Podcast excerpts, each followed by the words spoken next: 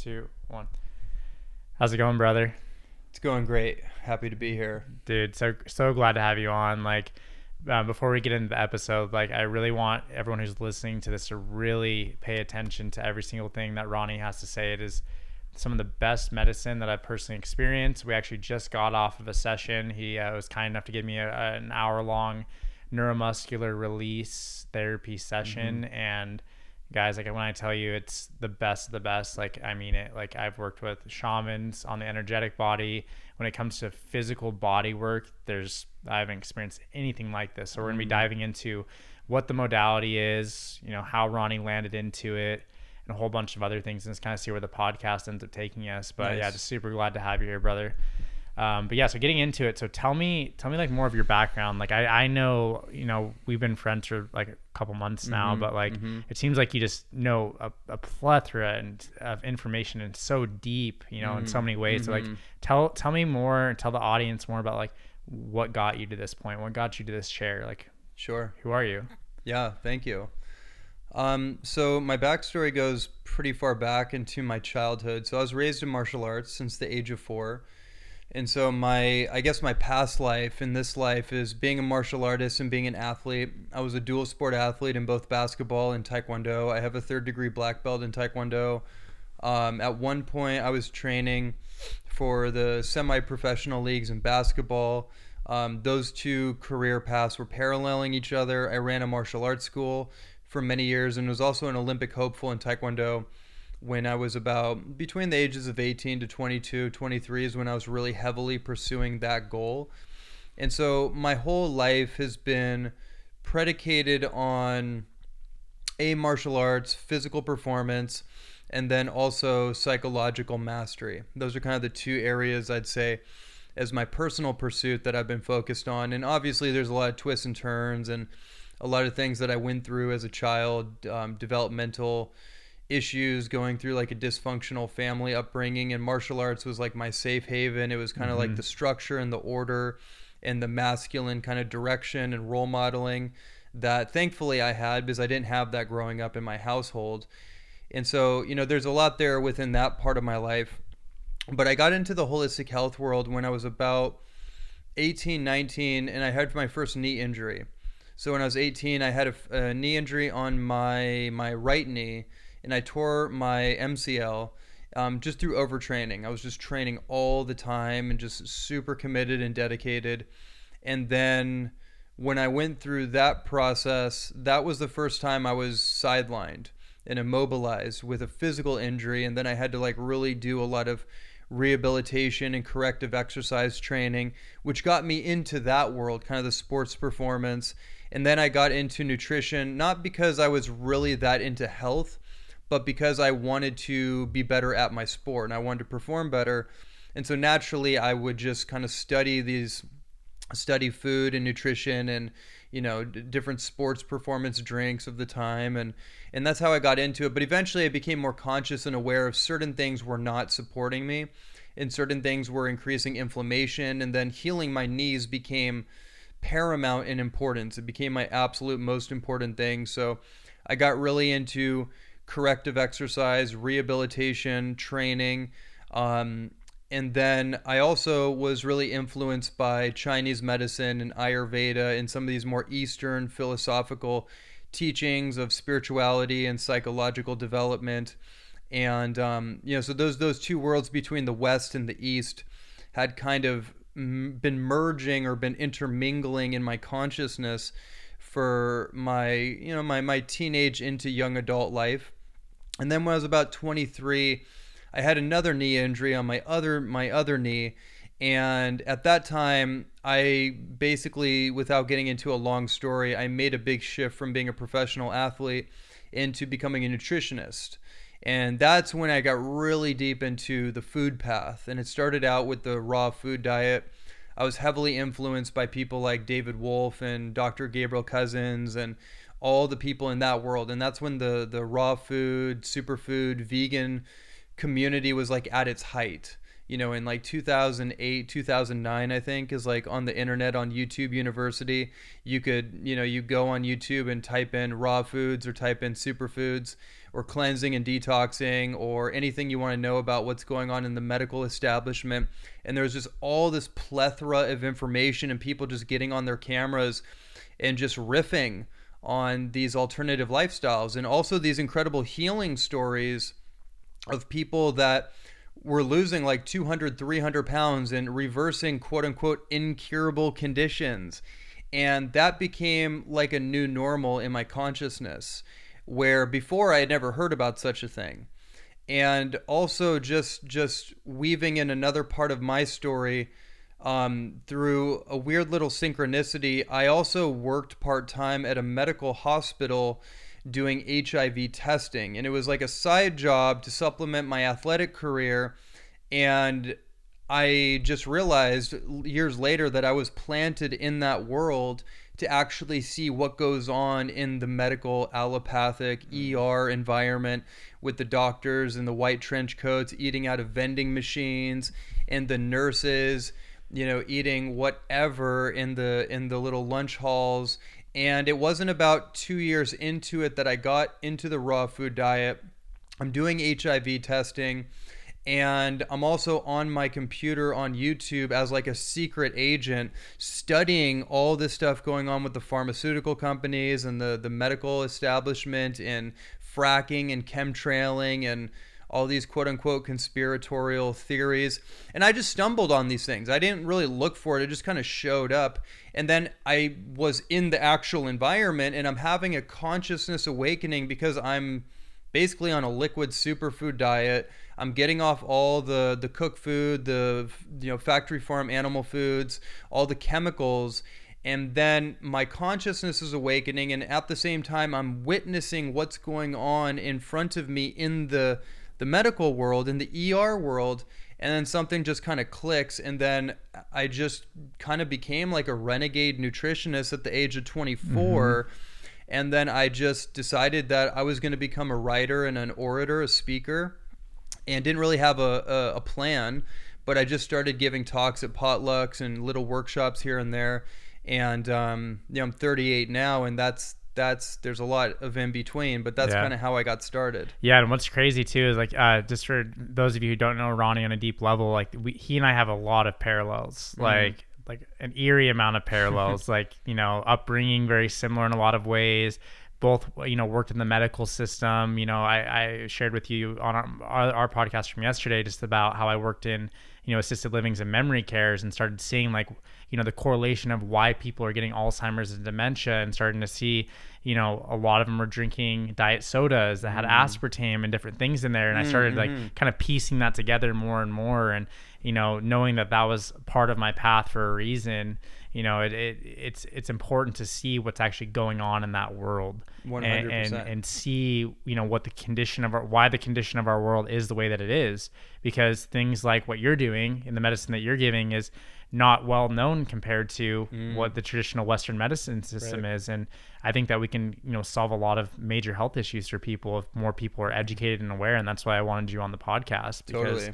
the work that you're doing is is incredible. You know, mm, and thank you. You know, I, I've seen it, you know, through like seminars that you've done and I've seen it, you know, people talk about their experiences, but it's a whole nother thing actually receiving it. Mm. And I'm mm. so glad that, you know, you blessed me with that before the podcast because I, I couldn't have done it justice mm, by mm-hmm. intellectually speaking about it or asking right. questions about it. Right. You know, like I said, it's one of those things where it's like I had mental mentally knew all the things that were coming up. I could feel them coming up, mm-hmm. but you mm-hmm. facilitated the physical release of that. Mm-hmm. And I think so many people don't think about that. They think about the mental release or the spiritual right. release. Right, right. But getting down to releasing it from the, the physical body mm. from, from, a chemical standpoint is so uh, overlooked and not not focused on enough. Yeah. And so I want to get into the work that you do. Mm-hmm. Specifically, yeah. I want you to teach people or explain what you know neuromuscular release therapy actually mm-hmm. is like what the origin is like is it built yes. on a different foundation yes. of other medicines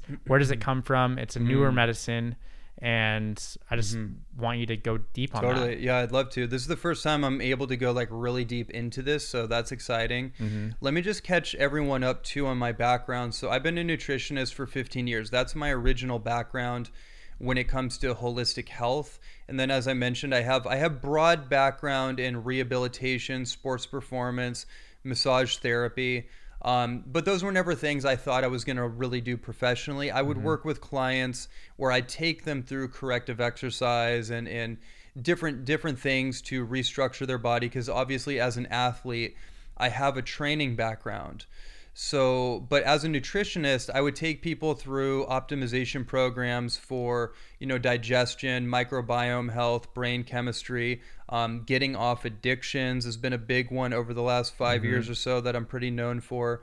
Um, I wrote a book on addiction and do a lot of work when it comes to dopamine resetting, which we can talk about later. What's the name of the book? Um, the addiction free lifestyle. Yeah, and that's my favorite book. It's certainly the most important book I've written out of the eight that I've published over the last 12 years or so. And so all my books are on nutrition, on holistic health. And I also, I also, in my journey, got really deep into psychedelic um, exploration and plant medicines and ceremonial work and, and the discovery of trauma and how to address trauma psychosomatically, spiritually, emotionally, um, and physiologically. And that's what you're talking about. And so I just want to catch people up on like the spectrum of my background as now we talk about this this art form called neuromuscular release therapy or NMRT for short. Um, this is what I call an ancient, old, brand new technology. And it is by far, in my experience, the most the most advanced medical grade, surgically precise body work in the world. Um, and I'm even saying that with the awareness of like Maori body work. It's not to say it's better, it's just different. And it originates from a very dear brother of mine by the name of Micah Sky, who lives in the island of uh, Kauai in Hawaii, which is a second home of mine. We used to live together. And he's the he's kind of the polymathic uh, genius, if you will. That he's a genius in many different things. Just another amazing person that eventually we'll have to get you connected to. But he he devised this system over 20 plus years of being a body worker and a massage therapist. And he was introduced to some of the techniques and, in sequences that he implemented, but the person that taught him it was kind of like just off in the shadows. He didn't develop a system, he wasn't interested in it. So Micah basically took these applications and orchestrated it with his knowledge of physiology and anatomy and the neuromuscular system and developed an intricate system that's all science based and it addresses the full range of the human body from a neuromuscular perspective. And what that means is that most body work is dealing with the tissue matrix. So it's dealing with the gross muscle, the myofascia, which is a layer underneath. It's kind of the connective tissue that connects everything together, the tendons, the ligaments to some extent. But very few modalities that I'm aware of actually deal with the nerve junctions, which are the actual electrolytical um, highway, if you will, that that controls the muscular system. It's the innate intelligence that animates the physical body. So when people are dealing with trauma, they're dealing with stress, they're dealing with even compressions in the physical body. A lot of that's due to the sympathetic overload or the sympathetic stress response that their body has essentially become stuck and locked into. And so their body posture gets stuck and locked, right? The shoulders, the arms, the neck, it gets the the vertebrae gets pinched, um, sciatic nerve, these kind of things. Um, yes, it's structural. Yes, it's it's muscular. It's skeletal. It's all those things. Chiropractic adjustments address some of these relief-based. Um, how do you say they provide relief to some of these um, in impact or not impactions, but in, in um, what's the word I'm looking for? These these um, clamping of the vertebrae. But what neuromuscular release therapy does is that it unlocks the it unlocks the actual compressions of the nerve junctions and it releases the bioelectricity throughout the system, which also decompresses the contractions and tension in the muscle itself Mm-hmm. in the tendons specifically the tendons that connect like the tendons that connect to the shoulders the IT band that connects to the hips and the knees. And once you decompress these these points the rest of the body starts to come back into symmetry. It comes back into homeostasis because of course the body is intelligent. The body knows how to heal itself but the problem is most of our bodies are numb sedated tranquilized blunted. The nerves are blunted. Mm-hmm. Our dopamine receptors are blunted. This is why we get you know we get hopped up on stimulants and these cortisol rushes because we're trying to feel something because we're we're numbed out it's the same kind of same kind of principle Very true. Yeah, I, I think in, in layman's terms, uh, just basically to simplify what you just said, it you're you're releasing electrical stagnation in the body Exactly. because we're we're Exactly. electric beings and like I could feel that in my own experience like I, throughout this episode I really want to share like kind of like what I was feeling prior to and what I'm feeling now because I, I think that's a, the best contribution that I can make for everyone mm, who's mm-hmm. listening is I was kind of feeling like my like electrical system in my body was not working. Mm. Like it was like kind of misfiring almost and like it felt like my like different parts of my body were like operating on a diff- different system almost. Like they weren't it wasn't homeostasis. It wasn't flowing together. I felt like I was having some uh, blood flow issues into and into the mm. neck and like I kind of mm. felt like my brain mm-hmm. wasn't firing at 100%. Yep. And since doing the work, I can feel like the symmetry. I can feel the mm. flow in my body and the interconnectedness of all of my major systems in my body.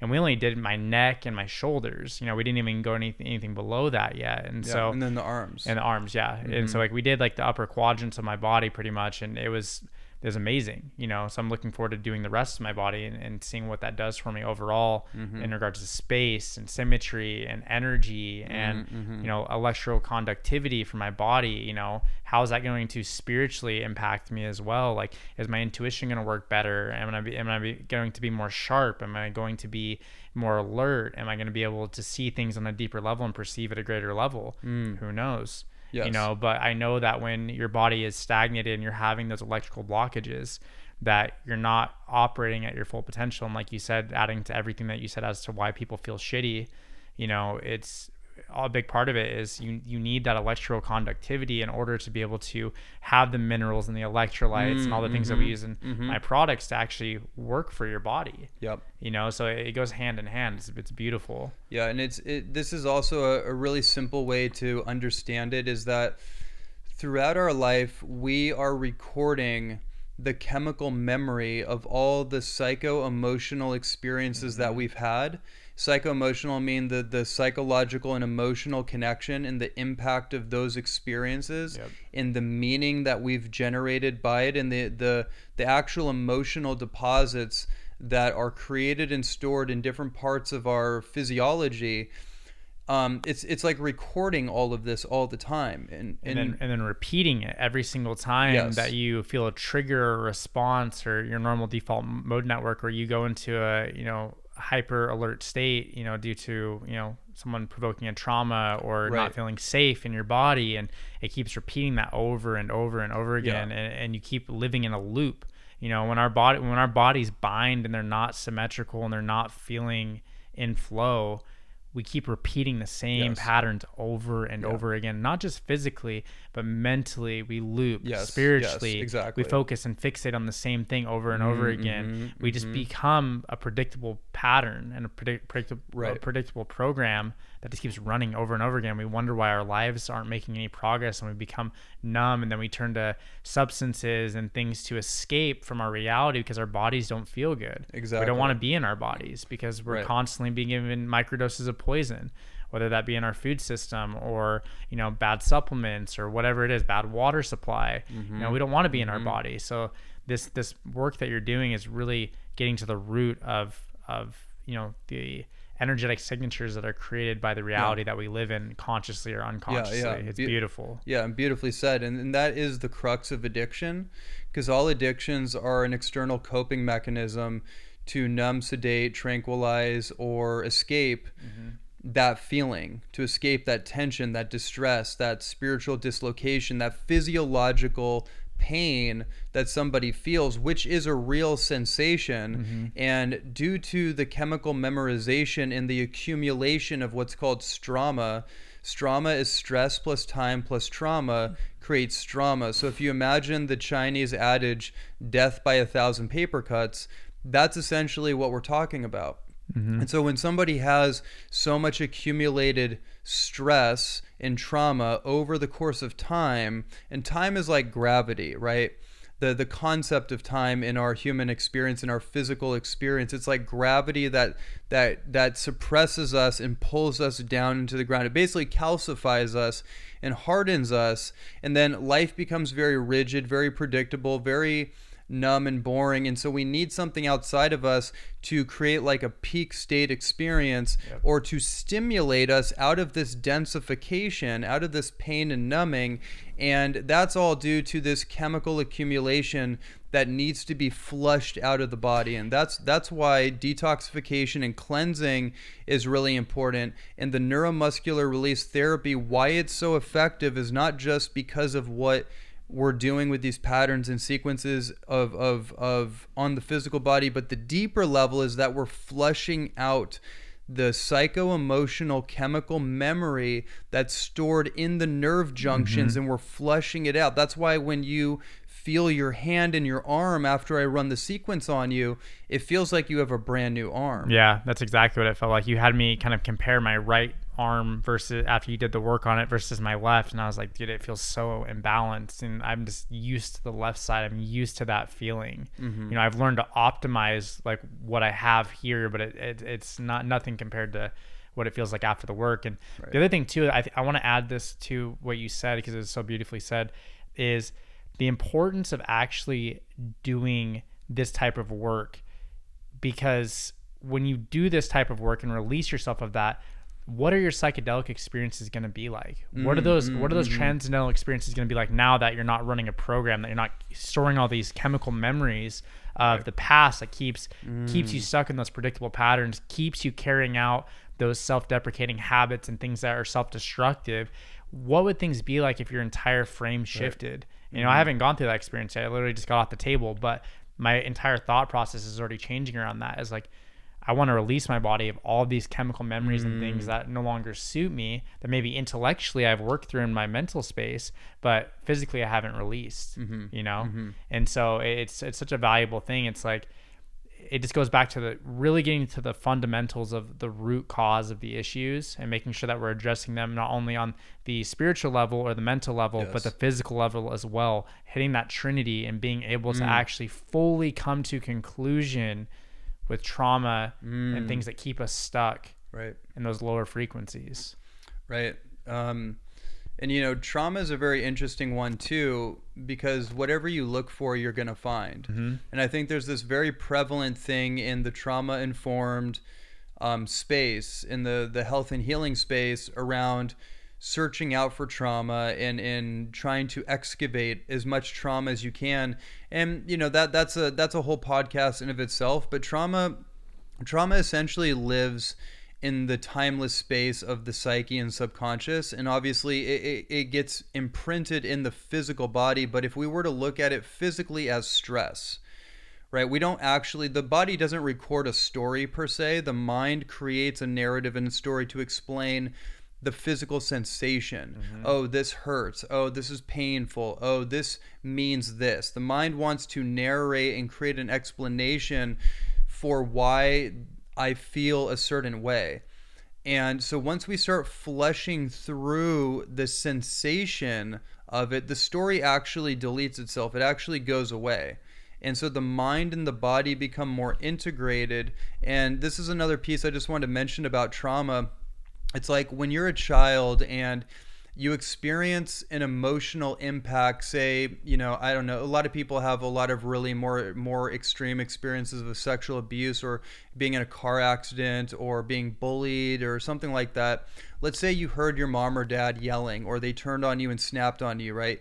You don't have a context for why that happened. You're a child and it creates an experience and you don't mm-hmm. you're not neurocognitively developed enough to fully process it so you can only process it to a certain extent but then it gets it gets kind of crystallized and mm-hmm. there's a part of that child as you go through your adult formative years that becomes emotionally undeveloped if it's never completed like you said if it's never brought to energetic conclusion then we can carry that with us and not and not understand why we repeat a lot of the emotional patterns that Yep. we do And I think I think uh, to like kind of go into the session that I had, like I'll share what that was for me Mm-hmm. because I, I was it was pretty profound because intellectually I knew this, right? You know things, but like you don't necessarily implement or bring them to conclusion, right? But I knew that one reason why I, I devote my entire life to my work and Raveraide and you know just entrepreneurship and everything that I do was because I want I wanted to accomplish things. But the mm-hmm. deeper root of that is the wound with my mother of I wanted to feel needed mm-hmm. and I wanted to feel wanted. And by accomplishing is how I got that recognition when I was younger. And so it pushed me into scenarios where I carried out because of that trauma, not having her her presence, it pushed me into overextending, mm-hmm. over giving, mm-hmm. over committing myself, you know, giving myself to the wrong people just because, you know, something is better than nothing, right? When you're living in a state of trauma, you know, mm-hmm. some sort of attention, some sort of validation, some some sort of soothing of that wound, you know, from whoever you can get it from is better than the void that you feel subconsciously that you don't even realize where it's coming from. Right. And so that's put me in situations where I've, you know, been in tough situations because of that wound. And so mm. getting to that deep root cause and then getting it out of the body mm. and, and bring it to resolution, I don't I don't feel that. And I was already intellectually feeling that over the past like six months, right? Mm-hmm, kind of mm-hmm, retreating mm-hmm. more and focusing on, you know, what was best for me and things that I needed to do. Now like physically I'm like that that doesn't that's not in my sphere at all physically, mentally, spiritually and emotionally. And so it, it liberates you from that that habit and that mm-hmm, behavior mm-hmm, mm-hmm. you know and i think it's so easy like you said it's like you experience the trauma or you, you experience that energetic blockage in your body. You don't want to be in your body. And then every single thing that you can use to escape or gain that you know heightened state minus you know certain psychedelics yep it's terrible for you. It's destroying your neuro, uh, your, your your brain chemistry. It's destroying your physical health. It's deteriorating you, Yeah. which makes you not want to be in your body more, which keeps you know reinforcing that that deterioration of your health. And before you know it, you no longer have your health anymore. totally You know, it's like we don't realize how like the chain effect and sequence of what the un- downstream un- un- effect. yeah, unresolved trauma actually and it happens in your life and how it presents itself down the road in later years. yeah Like even the most people who are very gifted, very conscious, they still struggle with these things. of course You know what I mean? To the point where like they become aware of it and then they start to resolve it. There's so many people on this earth that are wandering that have no idea about any of this stuff. And they're just they're just getting dominated by life, Mm. you know, by their own life because they're not aware of these things that are so deeply rooted in them that is steering the ship of their life. yeah They have no clue. yeah All I know all they know is they're having a not good experience, you know. Right. Right. Yeah, and that's the situation we're dealing with, isn't it? And you know, I think that that's why we do the work that we do and we both, you know, we commit ourselves to learning and growing and, and constantly innovating what's available. But we always have to come back to the basics. You know, the basic building blocks when it comes to nutrition. We've had this conversation about focusing on the basics like the amino acids, the minerals, the the, the core vitamins, the vitaminerals that are activated by minerals. Yep. So it's like amino acids, minerals, um, you know, and then, you know, electrolytes and building blocks from there. And, and then, you know, there, there's so many things that you can architect in your holistic health optimization protocol. But if you can break it down from physical, mental, emotional, and spiritual, and maybe for most people, they just have to start at physical, and maybe they can add in mental, right? What's going to be really fundamental for my physical health? the physical structure of my my body and my being and my life right food nutrition you know some sort of cleansing element Hormonal management. hormonal management so stress reduction cortisol reduction Yep. um, you know placing a better focus on sleep and recovery Mm-hmm. and then maybe you get into doing like a float tank once in a while you do sauna and cold plunge Um, you get body work done regularly because touch therapy is so important. And if you don't have access to the NMRT work right now, it doesn't mean that other body work is not absolutely amazing and critical. Do what you can and that you have access to because there is something about being touched that's fundamental to our nature. Mm-hmm. And in our society, we are alienated from touch. Yeah, very very much so, and I, I can I can attest to that for sure. Like the the more like quality interaction I have with physical touch with other humans that I trust and love, like my entire quality of life is so Mm. much better because of that. Mm-hmm. Like the second that we isolate, we get into a really tough spot. It doesn't matter who you are, even if you prefer the isolation. It's like just because you prefer it doesn't mean it's necessarily Doesn't good mean for it's you. great for you. Yeah, Yeah. it could be a coping mechanism for a trauma or uh, a wound of you know betrayal of others, and you you don't want to be around others, and you you shut down, and it shuts down your heart center, it shuts down your your entire body. You know, Totally. it's just it's just not not a place to live from, and I, I can speak from that. You know, Mm-hmm. definitely I shut down for many years and didn't even realize it was happening. Mm-hmm. That's the scary part. You don't even you don't even realize it's going on until you're on the other side of it, and you're like, holy crap, like. Or you might be aware of it, but you don't understand the uh, the extent of the severity of it at Right. times Right. you know because like when you're in it you, you're in it you know and then you sometimes get advice from others and like how do you know that And it's like because i'm not the one in it because because yeah, but I'm also I've been in it. yeah, yeah, that too. You know, it's like you, you see where somebody's at and you can meet them. That's why you know all the traumas we experience are so beautiful. You know, and they have have a deeper purpose and a perspective to them that Mm. is is truly a gift. You know, I think that's such a big part of you know touching on here is it's not just about getting rid of the trauma. Right. Like, let's resolve this. Let's get it out of the body. Let's do these things. Yes, we need to do those things, but we need to come to resolution within ourselves and see the deeper purpose of that, to see why we experience that. Mm-hmm. Because mm. as much as it's fun to have those synchronistic moments that are fun and, and light and joyful, Yeah. it's like the like we talked about yesterday on the podcast, like the quality of your life is in direct proportion to the truth that you're willing to look at, no mm. matter how unpleasant and painful it may be. And so, you know what you're saying it's like there's great body work out there. You know i got a lot of body work in different modalities leading up to this and i think that i needed that perspective of like those things being pretty good to Yeah. have the experience of like wow this is on another echelon right? Versus this being my first experience i may not may not have appreciated it as mm-hmm. much you know? Mm-hmm. So it's like everything comes in perfect timing. Everything happens in the most divine way for your own good, you know, whether you see it that way or not. And, you know, it leads you to the path that you're ultimately meant to walk as long as you make that conscious choice to walk it. Totally. And it's no different than if you don't have access through money or resources to the best quality food possible. It doesn't mean that you just stop eating or you go to the lowest common denominator. Get get access to the best that you have available to you in every moment and start building those behaviors. Start building those healthy habits and you'll be surprised what shows up for you when you have deliberate intent and you're enthusiastic Yep. and you're you're sincere about becoming healthier becoming a better version of yourself whatever it is. Like you'll be surprised what shows up for you. Yeah, I've been uh, to add to that, like uh, the intention of the food that you eat. yeah like is almost more important than what you eat. Obviously, you don't want to eat any garbage. We're not. I'm Mm-hmm. not advocating for that. What what I'm saying is taking that time to be conscious and grateful. It may not be the perfect cut of meat, but being grateful for what it can do for your body has such an impactful resonance to it that Yeah. carries a lot more weight than I think we give credit for. Mhm. And so Agreed. it's like, yeah, it's just just meet yourself where you're at and acknowledge, you know, you are where you are and say, hey, you know what? No matter where I'm at, like, you know, I can make this happen. I can make this happen, you know, and you know, I, I can't get to this yet, but it's something that I will mm-hmm. work towards. But like, mm-hmm. Mm-hmm. just taking those small steps, that's where it all starts. You know what I mean? Even like when you're in the more advanced levels, it's just the small steps. It's the Always. compounding of everything that you're learning and the amalgamation of, of melding all the information together to to become you know an ultimate human Mm. in you know mind, body, and spirit. You know, it's that's what it's it's not this thing that you just land into or you have all these resources and it happens. Yeah, those things ha- they help.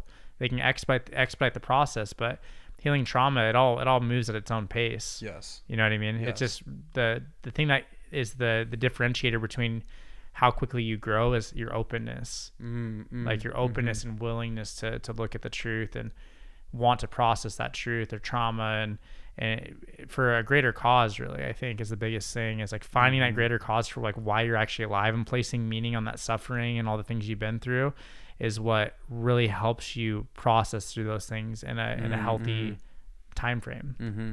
Yeah. yeah, One hundred beautiful. percent agreed. Beautiful. So what? Okay, so we can, we already you kind of knocked out my second question, which was specifically around like what the difference was between like other body work and Reiki mm-hmm. and all that stuff, just so people had you know some sort of context that they've had body work in the past. But what are some of the common benefits that of the discipline? Itself mm-hmm. and what kinds of results are you commonly seeing in sessions with mm-hmm. clients? Like what what miracles are you seeing happen? Like what changes are you seeing happen? Like not just physically but like Yeah. out, who they are as a person and you know how they interact with the world like their posture everything. Um, i'll speak for myself before you hop into it. I, I mean i noticed the elongation in my neck. Mm-hmm. Like and I, I felt the the energetic release of like the stress that I've had of over all these years of just trying to figure things out, trying to make it happen, like doing whatever I had to do to kind of get to to get to this point, and like really from a place of force rather than a place of flow, and just noticing that like the relaxation in my upper part of my body, like my neck feels very elongated, it feels very loose, my shoulders feel like they're more settled down as opposed to like up and tight. Um, and yeah, so I just I just feel an overall sense of wellness, and I feel uh, like more. I feel more consistently in the moments the way that I feel in and out, how I was feeling in and out sometimes, if that makes sense. Mm-hmm. Like sometimes I'd feel g- really good, then sometimes I wouldn't. Yep. And now I feel just after an hour after the session, I feel more leaning towards I feel great all the time, mm-hmm. and and so that's a good thing. Maybe that was the story that I was carrying that we released, you know. Yeah, it's a physical experience as well. Very much so. Yeah, I know what that feels like. And um, so as far as the discipline itself goes, I mean, to me, this is like a Jedi form of body work. This is Jedi level body work. This is a martial artist form of body work, and it's interesting that a lot of the hand techniques and the the what we call tools, like hand techniques and different um, different sequences that we run through are reminiscent of martial arts techniques, but they're just reversed. And it's it's also interesting too because traditionally in um, Eastern martial arts cultures, a lot of times the greatest healers were the greatest martial artists. So the they knew how to disassemble you and disjoint you, and they also knew how to put you back together too. And they were great, you know, Taoist herbalists in China and this kind of thing. So it has an interesting, like an interesting rooting in martial arts, and that's why it works perfectly for somebody like me. And so as far as like what am I seeing on the operating table? I mean, it's so full spectrum. I, I it is like miracle after miracle, and it's so unique to the person.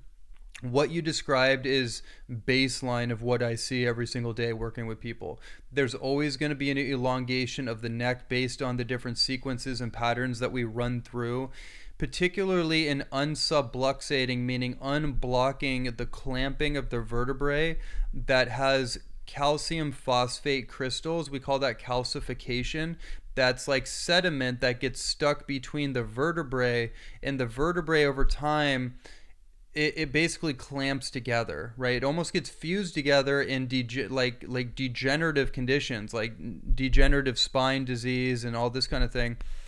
That's basically when you look at the X-rays, it's like a gluey clamping. It gets fused together and stuck, right?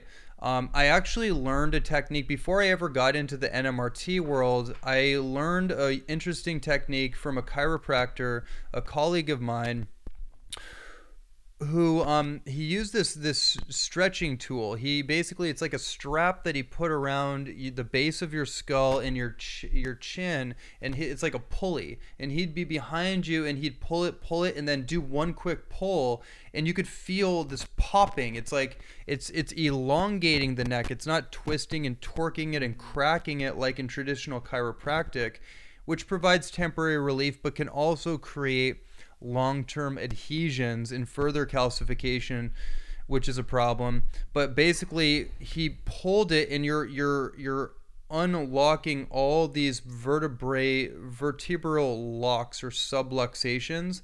And so we're doing a similar technique. We're not using a pulley. I'm using my hand in a certain placement to elongate and stretch the neck which can help pop out some of those subluxations. Mm-hmm. So that's one thing I see all the time is that somebody's neck literally becomes an inch or inches bigger. Um, decompression of the head and the jaws because the jaw sequence essentially is decompressing the whole skull and the the jaw itself. We store so much Mm-hmm. Yeah. tension in the jaw. Yeah, that's kind of what we talked when we were on the session. Um, I've had cranial sacral work done, and from a massage therapist that I worked with, and it, it was more like on the back of the head. You know, it's mm-hmm. more of like a relaxation technique, I would say. This is like cranial sacral times ten, but hmm. every single part of my skull is what you were doing, and it had mm. that same like method of release, but on a deeper level. Yeah. And I, I didn't realize like I, I would say the most profound part of it was definitely in my facial structure. Like do, when we did mm-hmm. this, like mm-hmm. I didn't realize the tightness and like the the slight misalignment of my jaw. Like it just it just felt normal, right? That's how I've always felt, you know. And now even just like feeling myself now, it's like my facial structure feels different. My my jaw alignment feels different. Like the the energetic release too. I feel like I'm. It's easier for me to speak mm, clearly. Mm-hmm. Like it, it's just incredible. Like it's Yeah. it's insane. Yeah, and, and that so imagine that throughout somebody's entire bodily system. Mm-hmm. Um, one of the areas that I work on quite a bit is the hips, the hips and the glutes and the legs as a whole.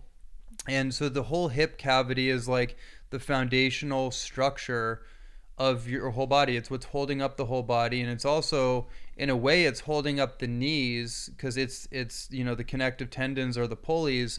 And so with the hips, there's nine points of tendons that connect all of it together. And when people have hip issues, it's usually because a their glutes are super tight and then these nine tendons that that start on the outside of the hip and then connect down the line going to the sit bone like where your genitals are connect that straight line muscle.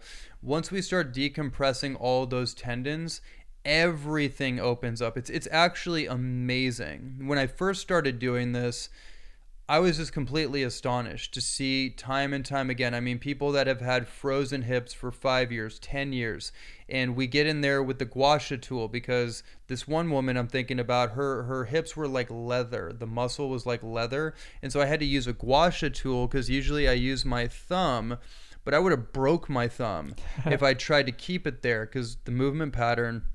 So I had to use a guasha tool and put it right in that, that pressure point and do the rotations with the hips. And then she started to get motion back. And after 30 minutes, she gets off the table and her, her walking gait is completely equal. Like it's completely Wow. balanced where like I don't know how many inches, but inches, but it was inches different, disproportionate. Yeah. So I mean, this kind of thing is happening regularly. Yeah, and I've I dealt I've actually dealt with the same thing. There was a point before I did the uh, full body like reconstructive uh, massage therapy where my one foot was touching my ankle bone. Mm. Like it, I had a probably two to three inch difference from from anterior like tilt on Uh-huh. my uh, from my and my hip joints and stuff like that. And so like it's it's just crazy like how much energy we store in our hips too. Yes. Yeah. So I, I a question I want to ask. I think I asked you this yesterday, but I want to have it on the podcast. Is is there energetic associations to certain parts in the body? Meaning like mm-hmm. like a trauma with a mother in the left knee, or like uh you know mm-hmm, mm-hmm. uh, stress about money in the neck, or you know what what what have you? Like this. Those energetic signatures, do they tend to, or those chemical memories, do they tend to store in certain places depending on what the, what the trauma or experience is? Yeah, I don't know the answer to that. There's a lot of there's a lot of medical theories on you know like Chinese medicine has its own theories and emotional associations to certain organ systems. Like your liver is anger, which is usually directed towards your father. Your heart is sadness, which is usually directed towards your mother. Um, you know your spleen, your liver, your kidneys. These all have emotional associations, which all make complete sense, and I think they're totally legit and accurate. Um, but I think what you're getting to is the unique imprinting of that person's experience, and and I think also when you think of like the knees, there could be a story or an emotional association to it. I think it's more directly correlated to like an, a physical impact or injury that that person had and what that meant to them. Okay. So for me, I never really went down this rabbit hole, but for me, having a knee injury was super detrimental because it it carried the weight of my dream. So me not being able to have full health and mobility of my knees translated into me not being able to live out my dreams. So, you know, I can see where there would be an obvious correlation there. I didn't do a bunch of emotional work. I did a lot of physiotherapy work. Mm-hmm. And I think that's also what I love about this work is that there's no nonsense. There's it doesn't require you to believe anything. Right? It doesn't require you to uh, do anything other than work with the physical body itself and through through the work things will come up if they need Mm-hmm. to come up. I've had a lot of times where I'm getting this work done on me and and I'm having my hip abductor tendon worked on and it sucks, dude. It's the worst. Yeah, and I'm like. I had an experience where during the apprenticeship training, I'm on the table Micah, the instructor, is doing a demo on me, and he's running through this thing, and it is the worst. I mean, I'm flailing, I'm screaming, I'm anger is coming up, and then once he was done, I went into this emotional catharsis. I start crying, Yep. and I have no idea where that came from. I don't know the memory. I don't know. I can't pinpoint it. But all I can say is like, wow, there was a lot of emotion that in fear and pain that was stored in that particular tendon, um, and that was released. Yeah, that's that's one thing I'll add to to my session uh, experience was that I specifically in the in the face when we did all the jaw releasing, like, there was points where you know you have you have me stick my tongue out and make a sound and.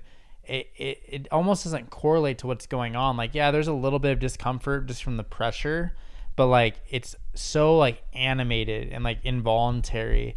And the reason for that is, is I, I realized halfway through the session, I'm like, it, it's energetic. It's the mm-hmm. energetic release. It's not even necessarily just my association to the pain and me reacting to the, the pain or discomfort of it. It's the actual, like, the chemical memory leaving the body. Right. And it's so, Right, so exactly. fascinating, beautiful Yeah. beautiful in so many ways. Um, so let me ask you, like, what if if you could have it your way, you know, perfect world, like, what would you want this work to do for the world? Like, Mm. when people hear, hear about this work, what would you want them to know about it? Like, what would you want the end result to be for for humanity? If every person got to know about this, like, what would you want this work to to be known Mm. for? Well, first of all, I want people to understand that this is like initiatic body work. So when you go into the session, it's a bit of an initiation, Mm-hmm. you know, and you never know what that's going to be. It's different for every person. Um, but you're initiating yourself into a deconstructive process, which will also bring you into an organic reconstructive process. Mm-hmm.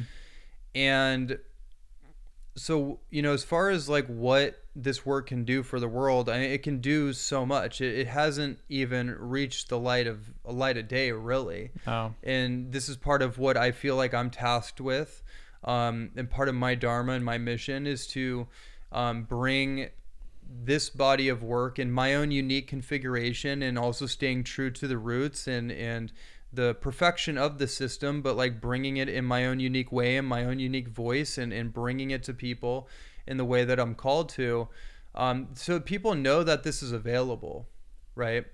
There's only one me and i don't have any plans of starting an institute or anything? Like that's a whole other conversation. And um, there there is there are plans within the within you know the where this comes from for that to eventually happen.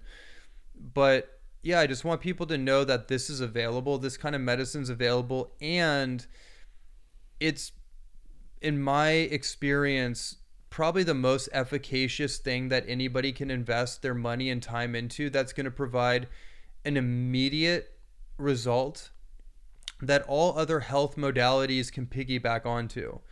Like if somebody came to me and they said, "Okay, I have this, this, and this, and going on, and I could either invest a thousand dollars into organic food and nutrition, or I can do like two deep sessions with you," I would tell them, "Do two deep sessions with me, and then we'll figure out the food thing later or we'll figure it out as we go. This is this is this is way more important in the beginning because once we flesh out the trauma imprints and the stress fractures and get the body more updated um, operationally with its innate design and start to activate the inner physician within the body, it'll self-correct and self-diagnose a lot of the um, the inhibitions that food alone won't do. And food is a long process. If you've been eating crap your whole life just to get onto the food path, that that takes time to re-establish. Um, you know your microbiome and your neurochemistry. This is a fast track to get back into homeostasis, and I'm willing to bet that actually your somebody's um, intuitive and sensory awareness about what works for them is going to be increased after they do this work. Yeah, I would agree with that. And I think that one thing that's interesting too is like for people who are in the less healthy space, they want the immediate thing. They want the fast thing, right? right. And so it is an arduous process to to make, you know, switch the food path and and you know, know what's good for your body and not good for your body and actually gain a connection to your body again. And so sometimes some of these like quicker modalities where it's like you can get on a table and in an hour you can feel substantially different than you've ever felt in your life. Yeah. It's get good route to start with. And it doesn't go away. That's the other thing. Yeah, that was like the question that's the, that's that's the main thing to get to, get across to people is like, well, well, how long will it take for it to go back to the way it was? It won't. So long as you don't go back to the way you were. And that's why I also teach corrective exercise and mm-hmm. postural change and, and rehabilitation exercises so people can start to adapt their their posture and their movement patterns and their exercise routines so they can maintain the changes. But after you get this work done your body starts to restructure itself so long as you don't go back to leaning forward dipping your head all day on your phone you do have to make changes obviously Yeah, and in addition to that too, it's not just like the physical. It's not just the hey, I'm sitting upright. It's it's the patterns, the habits, things that you mm-hmm. were doing at that time, like Yes. the the looking at porn or the addictive food or the the smoking or mm-hmm. the toxic relationship or whatever it is. Like yeah those things and those experiences that give you an, an energetic feeling outside of yourself that mm-hmm. come to you they can send your physiology back into those patterns again. They can cause you to contract. But you could work on my chest and open me wide open right? And get me feeling really great great posture mm-hmm. energetically open. And then i have that i have an argument with somebody. Yes. Or I have this moment that sparks my like sparks ego, eh, or something that I don't want to deal with, or a trauma is from something else, and I contract, and then I'm walking around contracted all day, mm-hmm. stuck, mm-hmm. and then I come back to you, and you're like, dude, you're back to where you started. What's going on? yeah And then it's like, well, I've been doing what you said, you know, and then in reality, you're not because it's you're you're letting, you know, your your reality shape the way that your physiology feels. When in mm-hmm. reality, our physiology should have, you know, the effect or be the cause for the effect Right. to everything else that we're doing. mm-hmm. So yeah, it's super super fascinating. That's one thing that's so important is the integrative practice the integration yeah yes. it's so important like with everything like too much of anything you know without integration it's, it's you're asking to take multiple steps back when it's all said and done Mm-hmm. Agreed. you know and Yes. so it's important to do those things and like that's one thing that was good you kind of talked me through a lot of like what i was feeling and experiencing Mm. while we were doing it which was really cool just because i like to learn obviously but like i think that really cements down the the experience too you know instead of just doing it and you're like oh you're good Mm, like what'd mm-hmm. you just do like you just made my arm freaking yeah they take a moment to actually register what just happened Yep. Yeah, because Yeah. yeah. you left for a minute. And I I started crying because it was Mm. actually funny because uh, uh, there was an ice cream truck outside the freaking window, uh, like uh, going through the the area.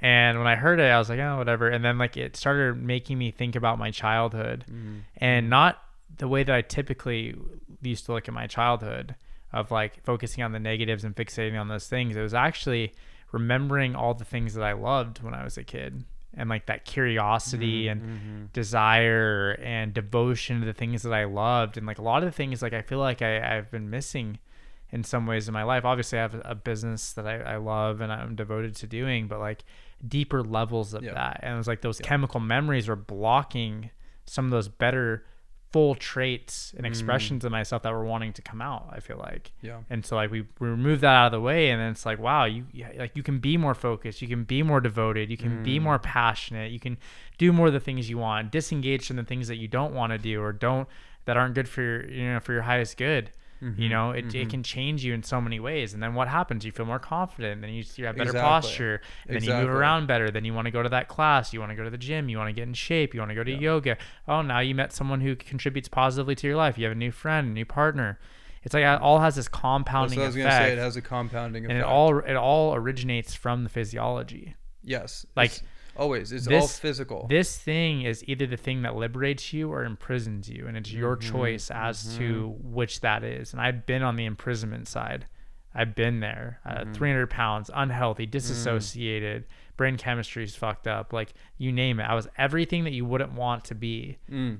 and to get to this point where like i can receive this type of work and have these type of you know uh, existential cathartic moments and like really get to the root cause of you know things that have kept me bound in a mediocre life like Mm. it's such a beautiful thing and, and i thank you for the, for that it means a lot to me Uh, my my pleasure, my honor. yeah, I, Yeah. I really appreciate it so Mm. is there anything else that you want to share about the work you do or anything that i, I may have missed or you know just You anything know, there's so much that we can talk about. I mean, we we've covered a lot. We've gone really deep into a few different territories. Um, another thing that I talk about quite often is the subject of dopamine, um, the dopamine reset, its relationship to addiction, also its re- relationship to positive transformation. And I think that's something that we I don't think we have space and time to get too deep into it right now, but I do want to put that on people's radar. Um, because dopamine, in my opinion, is the most fascinating and maybe the most powerful neurochemical. I would Uh, agree like as far as like drive and motivation and and future progress orientation, and striving striving yeah creating something yeah greater. striving to become something striving for more but the reason it's important to mention is because um, the powers that be or the powers that were or the powers that are trying to hold on they have chemically artificially mimicked that compound inside of our brain and our nervous system to such an extent that they figured out how to turn it against us and cause us to become addicted and dependent and um, and separated a from our own divinity a from ourself a from or bc from e- each other and have caused us to become so chemically dependent on people, places, and particularly substances outside of us for us to feel a semblance of normality. Um, and that's a whole podcast in of itself, of course. Yeah, and that's that's the thing with, with dopamine is it's uh it's one of those things where if you're if you're constantly we talked about this on yesterday's podcast when we got together uh, talking about microdosing poison every single day, right? Right. So almost using dopamine is that thing that pulls you through because everything else in your Yeah. system's not working properly. So you're looking for that dopamine hit, you're looking for that validation, you're looking for that thing that's going to keep you going Mm-hmm. Exactly. to basically cope with the things that you don't necessarily want to deal with or the things that you're not even aware of that are going on that are But you degrading feel, you degrading this, your this health distress in your system. 100% yeah, and you're just trying to soothe you're almost using dopamine as a soothing mechanism Yes. Yeah, for, exactly. for what's going on Exactly internally right. that you may not be aware of like by microdosing you know poisons cyanocobalamin freaking Mm, natural mhm. flavors artificial flavors you know sugar fluoride you name it like your body's just constantly getting barraged with with chemicals you know and that's, and that's why we have even i'm sorry i was Oh, gonna say good. that's not even mentioning the things that people are consciously doing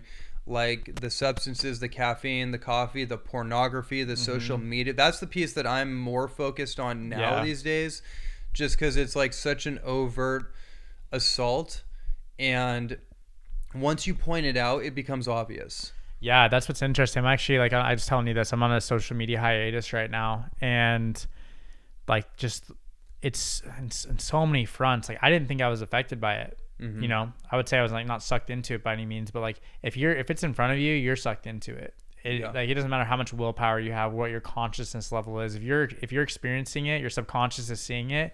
I mean, I see it in my dreams sometimes, like videos or people like that I have no, I haven't seen in years or no relation to, mm, only through mm, this mm. little freaking box that we that we look through, you know, and, and seeing how the, those dopamine hits they're cheap, Cheap. cheap, and they and they they're not real. Mm. And one thing that that was doing for me was, and I didn't realize this until I got off, was all the things that every man would want Yep. right in right in the palm of your hand right Mhm, you have mhm. you have the the cars the homes the jets the experiences the women. women, Yeah. you know the the watches you know whatever you know the, The people the, the people likes, the yeah. people who are actually living that life Yeah. that you want to be living right all these things it was confirming lack in my life Yeah. and it was artificially making my brain think that I had those things because they were in my present reality through a box. Yeah, yeah, that's right. and I realized that, and just taking the past like week and a half off,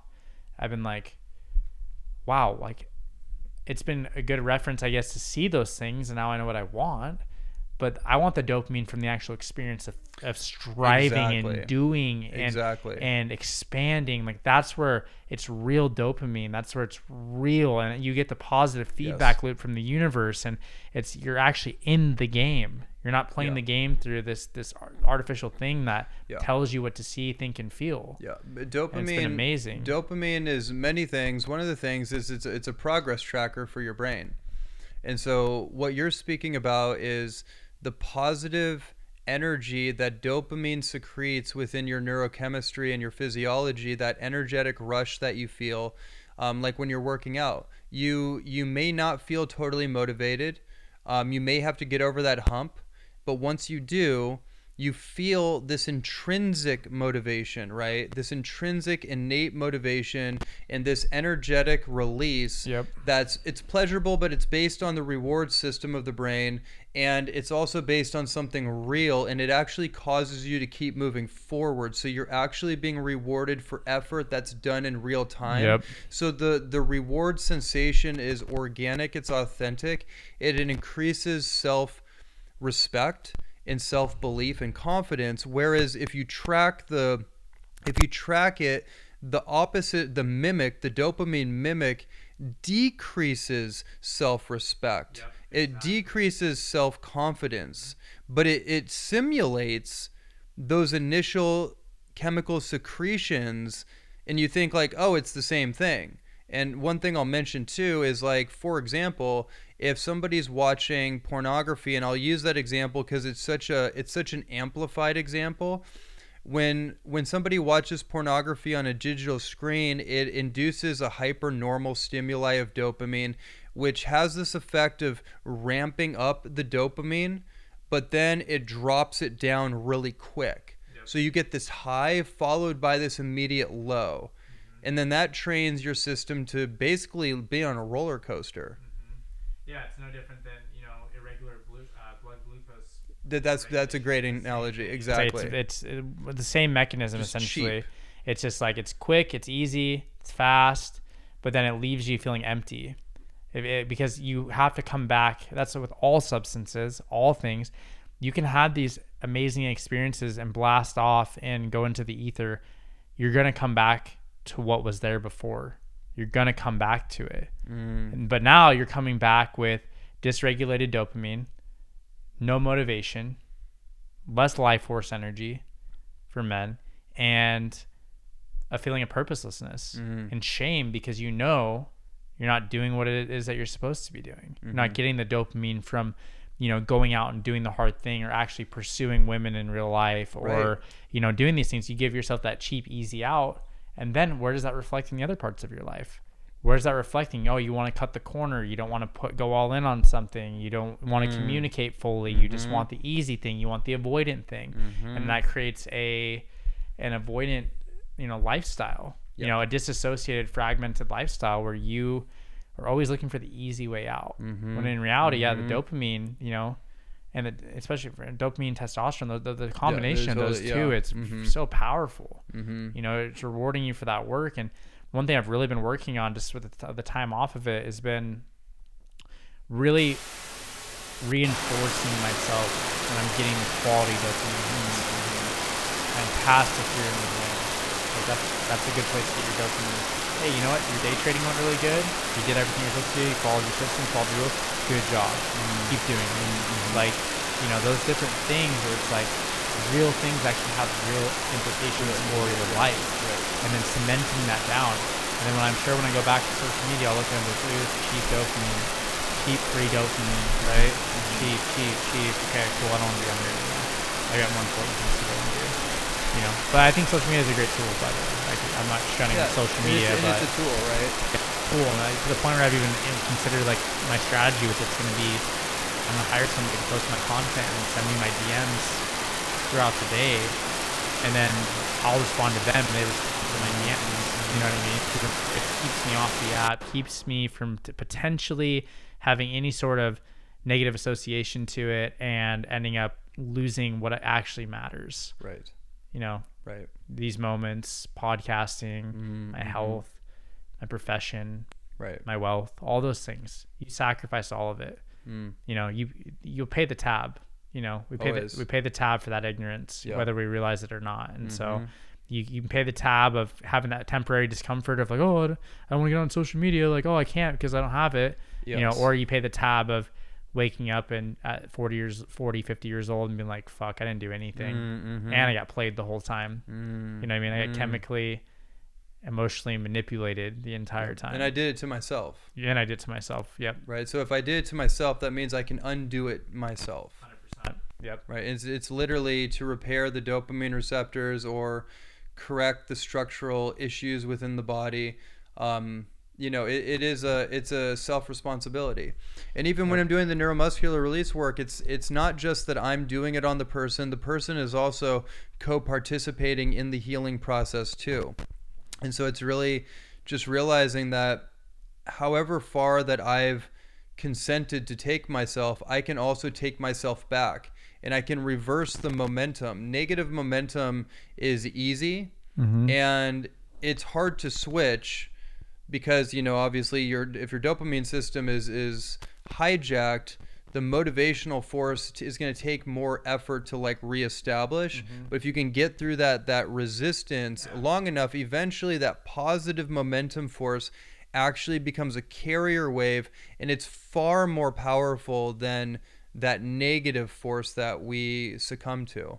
Absolutely. It's like it, people always say like I'm on a downward spiral, right? You hear that all the time. you but better the, get you better pause you the- better stop the and thing is, is that the upward spiral is just as easy. It's the Yeah. choice, right? Yeah. It's like so sometimes just getting off. It's It just is. okay. I need to get off this mental loop that that's I'm in. I think, truthfully, the most powerful thing for someone who's addicted is a pattern break. Yeah. Like And that- that's, yeah. that's the essential foundation of it. If you're doing, if you have somebody in your life who's addicted, or you're addicted to something, some sort of pattern break, change of scenery. Yeah. change Oh yeah. routine, Go for a walk. Go for a walk. It's Yes. some- Yeah, yeah. If you're like, I don't have money to travel, like, okay, go for a walk. Drive home a different way. Brush your teeth with a, with Mm. a different hand. With your other hand. Like, do things that are different. Mm-hmm. And Mm-hmm. it Mm-hmm. takes you out of that pattern, Mm-hmm. that conditioning that you're bringing yourself into. Now, the beautiful part about this is uh, people always want to like look at the negatives of like I'm in a subconscious program and a pattern, right? Mm-hmm. What happens is when you come to resolution with all the things that you shouldn't be doing and don't want and don't want to be doing for your highest good, you can replace those with the quality things, the good dopamine hits, and then you can cement that down subconsciously to the point where you're in a flow with what's actually good for you. Exactly. But then you have to get into the the come to resolution with self-respect, self-betrayal, self-love and like have those things at resolution so then that way you actually do the things that you should be doing and continue to do them and mm-hmm, when you hit mm-hmm. that upper upper limit, you know, you don't say okay, I'm going to negotiate myself out of this. I'm going to I'm going to revert back to what I'm doing. Oh, this is life is going too good right now. I'm going to find a way to fuck it up. Yes. I'm gonna find a way to mess it up for myself. You know, it's Mm-hmm. just something that I've been on that roller coaster and, and becoming a, a consciously aware of upper limiting is a big thing. Mm-hmm. you know.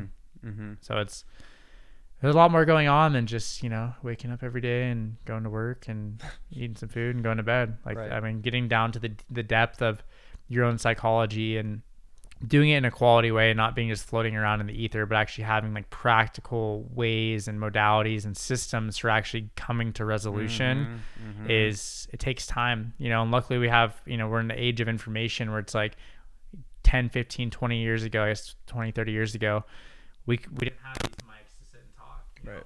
all the all the influence was left to a select group Mhm, of individuals and now we mhm. can plug in and find these incredible people that are doing incredible work and, Yeah. and, and find that for ourselves if we so choose Yep. Yeah. I do have one final question. I ask this for all all guests on the Raveraide podcast, and so what I ask is, what does Raveraide mean to you? Raveraide. Hmm. Well, I suppose it means like your amazing product because that's my only real association to it. Um, you know, I didn't come from a raving background, but I've done a lot of festivals, so I guess it's kind of the same thing. Um, yeah, I mean, I, I yeah, like what it means to me is like uh, just knowing you and knowing your product and what you stand for and the movement that you're part of and that you're creating. You know, I think it, it it really has a lot to do with innovation and creativity and, and finding solutions like very unique multi-dimensional solutions to current challenges and not settling for se- second best and not settling for the status quo but going beyond and continuing to innovate and find new ways of doing something and making it better and better and and serving people you know not just where they're at but where they could be.